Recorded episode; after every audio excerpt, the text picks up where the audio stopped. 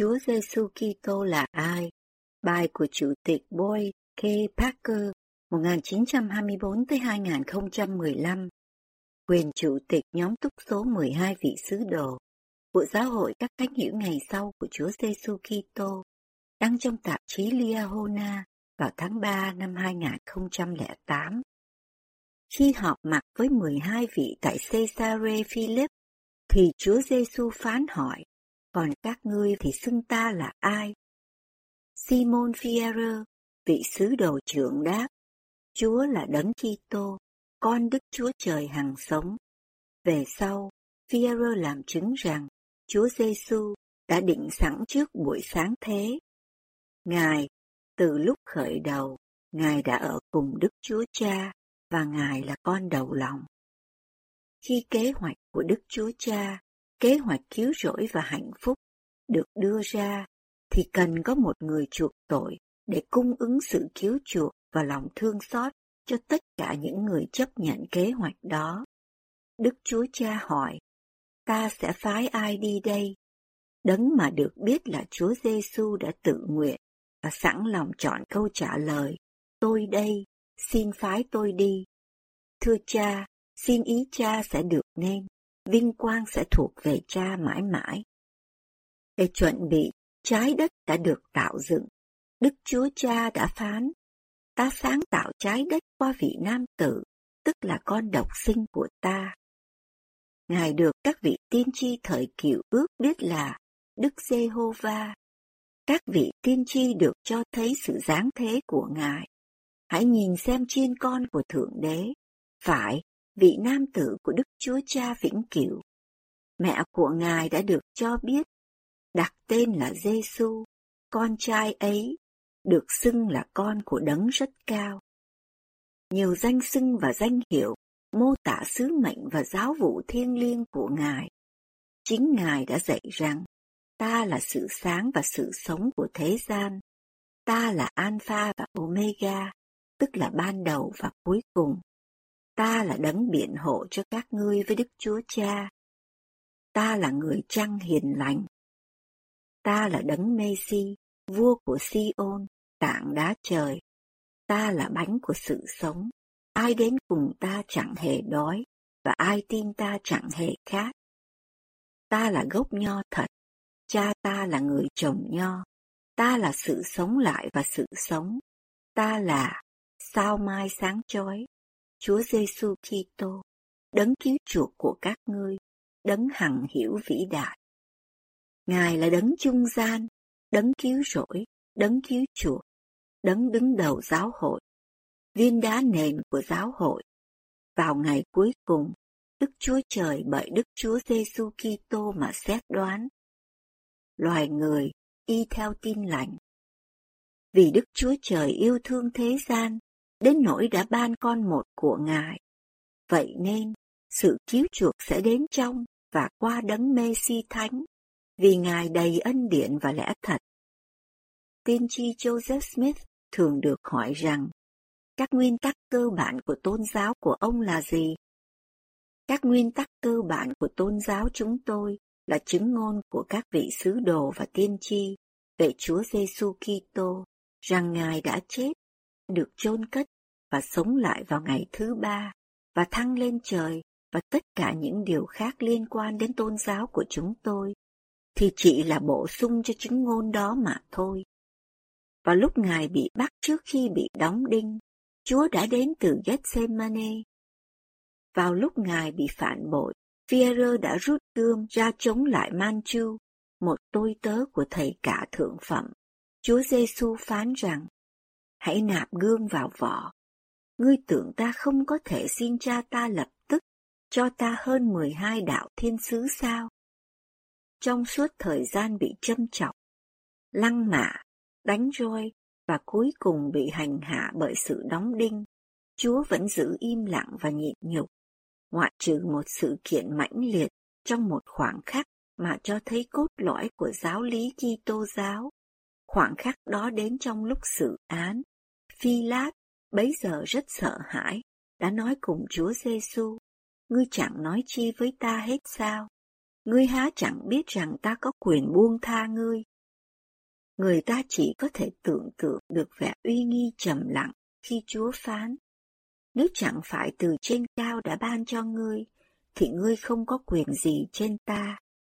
Điều gì đã xảy ra sau đó không phải vì Phi Lát có được quyền áp đặt, mà bởi vì Chúa đã có ý muốn chấp nhận điều xảy ra. Chúa phán, ta phó sự sống mình để được lấy lại. Chẳng có ai cất sự sống ta đi, nhưng tự ta phó cho. Ta có quyền phó sự sống và có quyền lấy lại. Trước và sau khi Chúa bị đóng đinh, nhiều người đã sẵn lòng hy sinh mạng sống của mình trong những hành động anh hùng đầy vị tha. Nhưng không có một người nào đã đối phó những điều mà Đấng Kitô đã chịu đựng, gánh nặng của tất cả sự phạm giới của nhân loại, tất cả tội lỗi của nhân loại đè lên vai Ngài, và kết quả là phải có sự chuộc tội. Nhờ vào hành động sẵn sàng của Ngài, mà lòng thương xót và công lý đã có thể được hòa giải, luật pháp vĩnh cửu đã được duy trì, và sự điều đình dàn xếp đó đã đạt được mà nếu không có nó, thì con người trần thế không thể được cứu chuộc. Ngài đã chọn chấp nhận hình phạt thay cho tất cả nhân loại vì toàn bộ tất cả mọi điều tà ác và đồi bại, vì sự tàn bạo, vô luân, truy lạc và bại hoại, vì sự nghiện ngập, vì những sự giết chóc, tra tấn và khủng bố, vì đã có tất cả những điều này hoặc tất cả những điều này hiện diện trên thế gian này.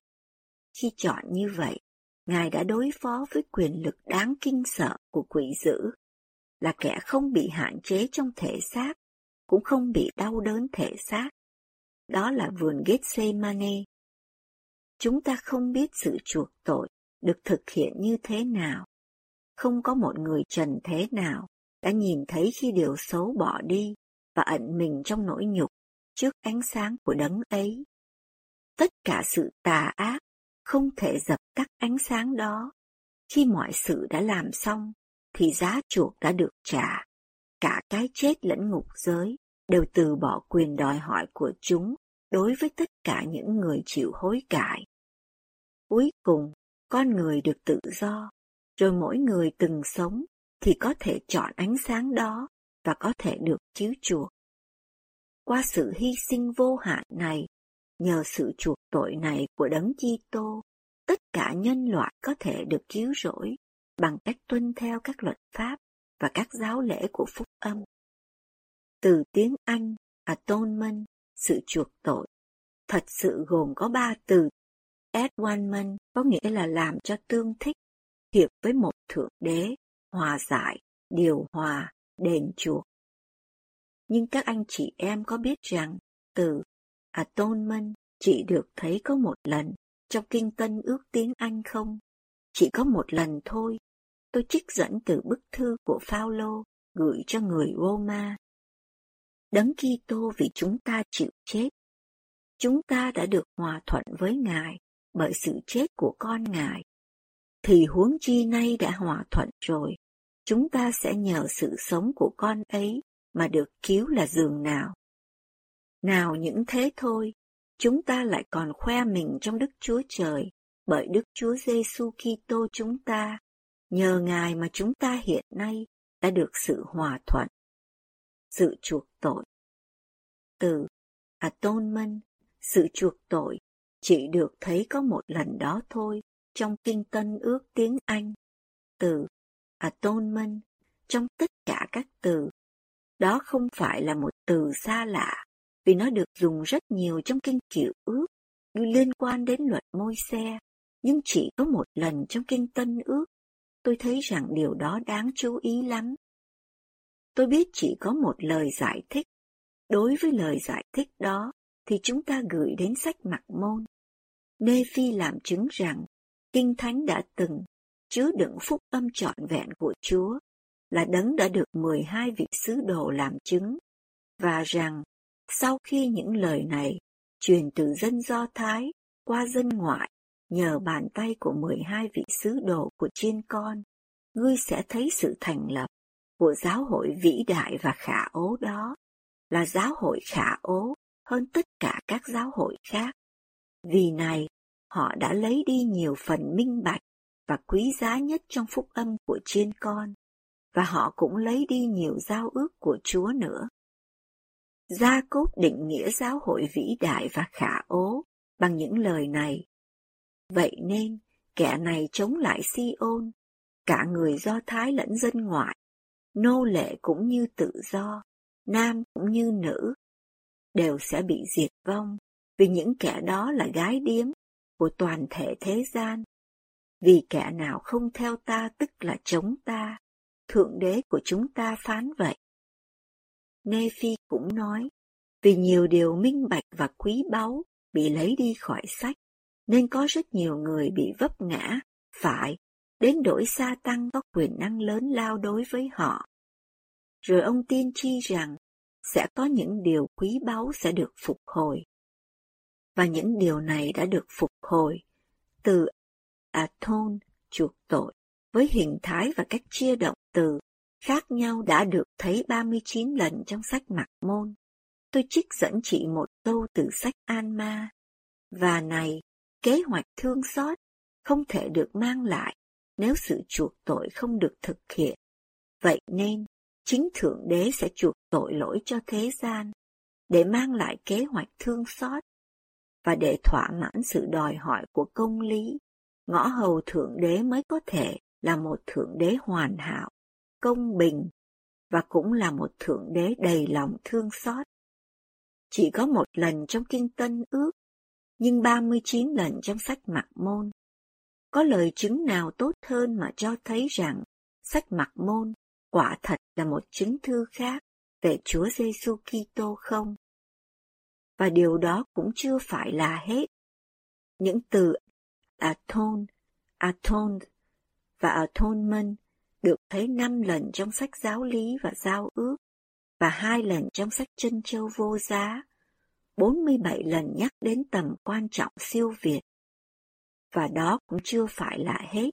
Hàng trăm câu thánh thư khác giúp giải thích về sự chuộc tội.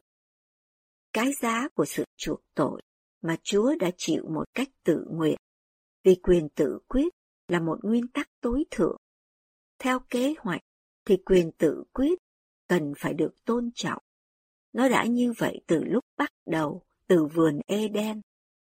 Chúa phán với Henoch, hãy nhìn xem những anh em này của ngươi, chúng là tác phẩm của bàn tay ta và ta cũng ban cho chúng sự hiểu biết, và ngày ta sáng tạo ra chúng, và trong vườn Eden, ta đã ban cho loài người quyền tự quyết. Bất cứ điều gì khác đã xảy ra trong vườn Eden, trong giây phút thử thách cùng cực của ông, Adam đã có một sự chọn lựa. Sau khi Chúa đã truyền lệnh cho Adam và Eva phải sinh sôi nảy nở và làm tràn đầy trái đất và truyền lệnh cho họ không được ăn quả cây của sự hiểu biết về điều thiện và điều ác.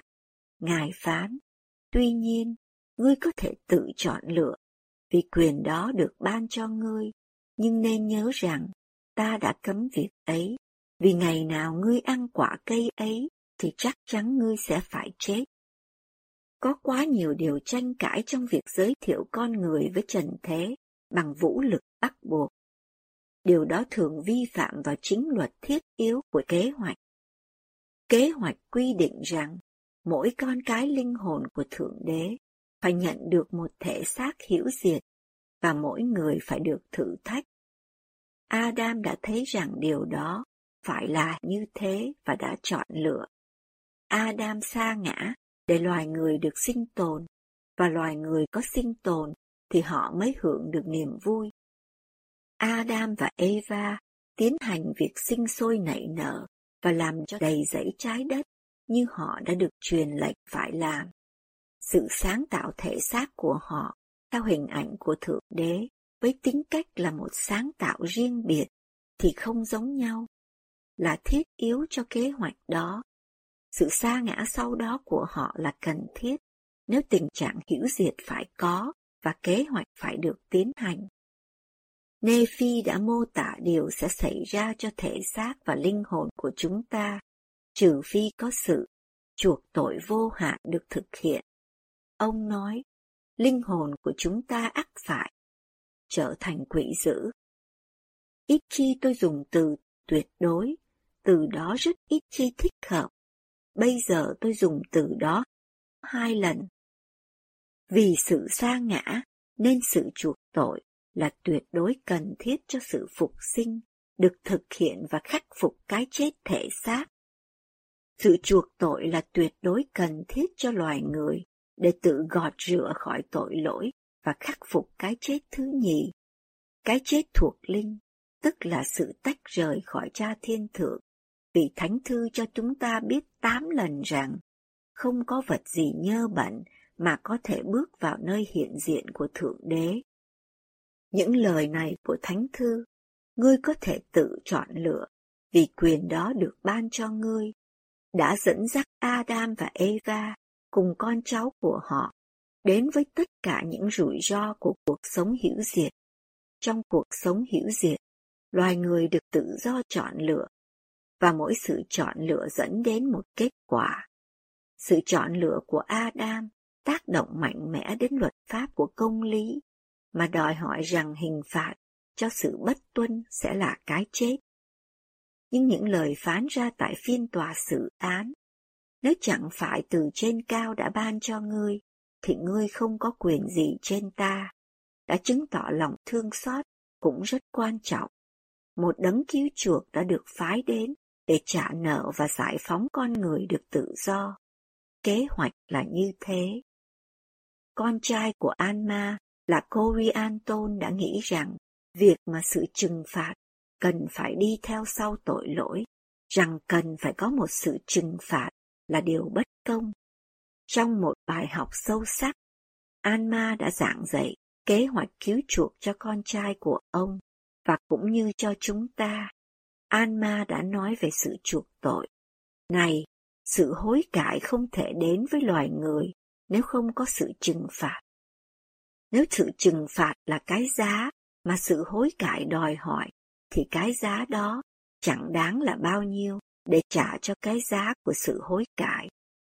Những hậu quả, ngay cả những hậu quả đau đớn, cũng bảo vệ chúng ta. Đơn giản như việc một đứa trẻ khóc vì đau đớn khi ngón tay của nó sờ vào lửa, cũng có thể giảng dạy cho chúng ta điều đó. Nếu không nhờ vào nỗi đau đớn đó, thì đứa trẻ còn có thể bị nguy hại hơn. Tôi sẵn sàng thú nhận rằng tôi sẽ không tìm thấy sự bình an, cũng như hạnh phúc và sự an toàn trong một thế giới mà không có sự hối cải. Tôi không biết tôi sẽ làm gì nếu không có một cách nào cho tôi để xóa bỏ những lỗi lầm của mình. Nỗi thống khổ sẽ nhiều hơn tôi có thể chịu được. Nó có thể khác đối với các anh chị em, nhưng không khác đối với tôi. Sự chuộc tội đã được thực hiện, luôn luôn mang đến sự tha thứ cho sự phạm giới và khắc phục cái chết nếu chúng ta chịu hối cải. Sự hối cải là điều khoản khắc phục sự phạm giới và cái chết.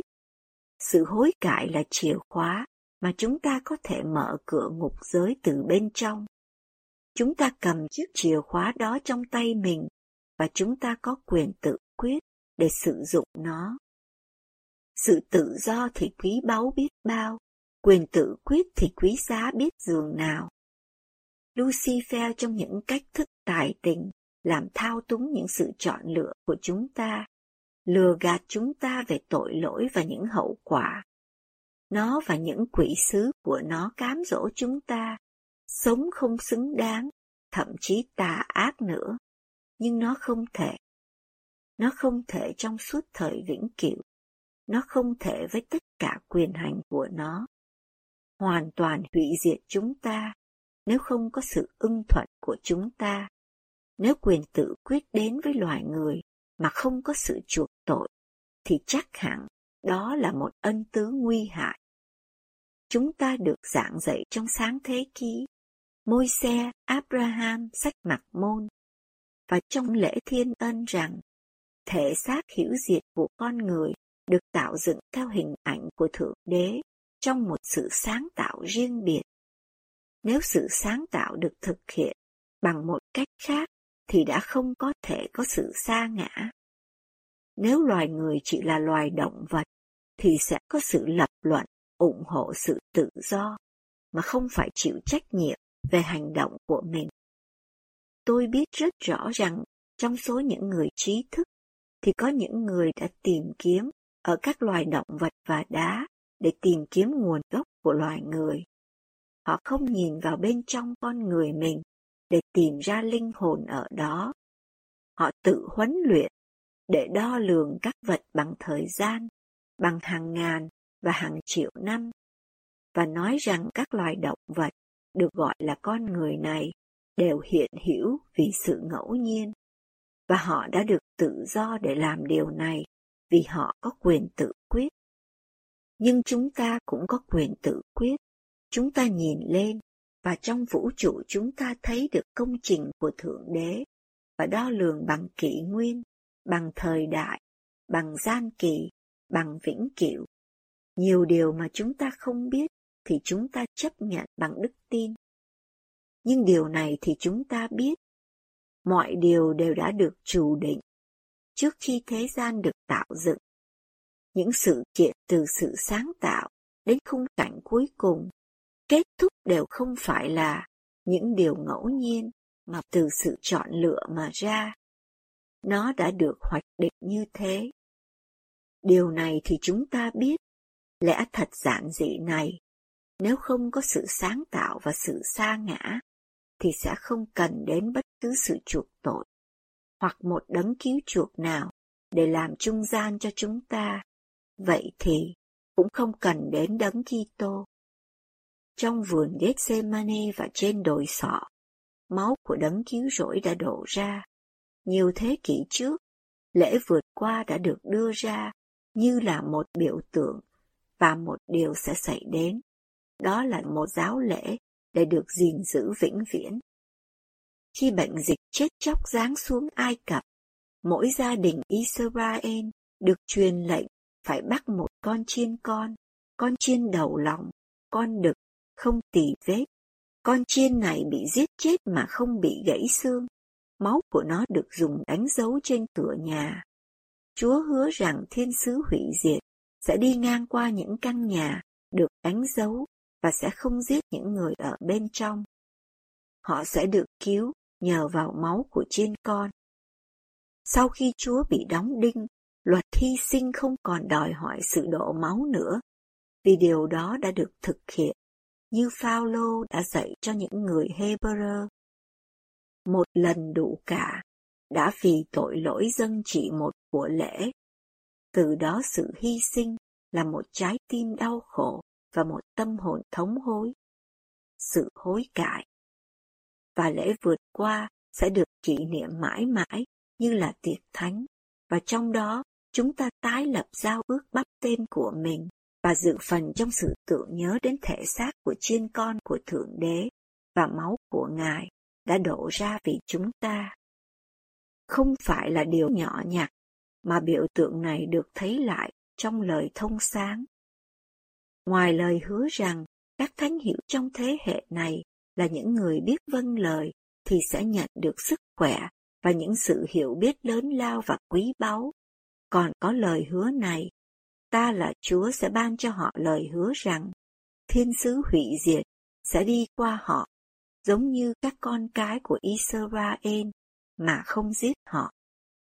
Tôi cảm thấy rất xúc động khi nói cho các anh chị em biết cảm nghĩ của tôi về sự chuộc tội lòng tôi xúc động sâu xa với sự biết ơn và bổn phận.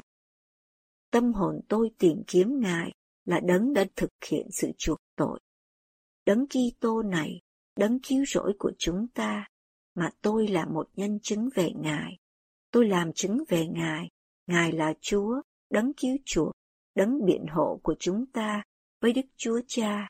Ngài đã chuộc chúng ta bằng máu của Ngài tôi khiêm nhường cầu xin sự chuộc tội của đấng Kitô. Tôi không thấy xấu hổ khi quỳ xuống trong việc thờ phượng Đức Chúa Cha của chúng ta và vị nam tử của Ngài, vì tôi có quyền tự quyết và tôi đã chọn để làm như vậy.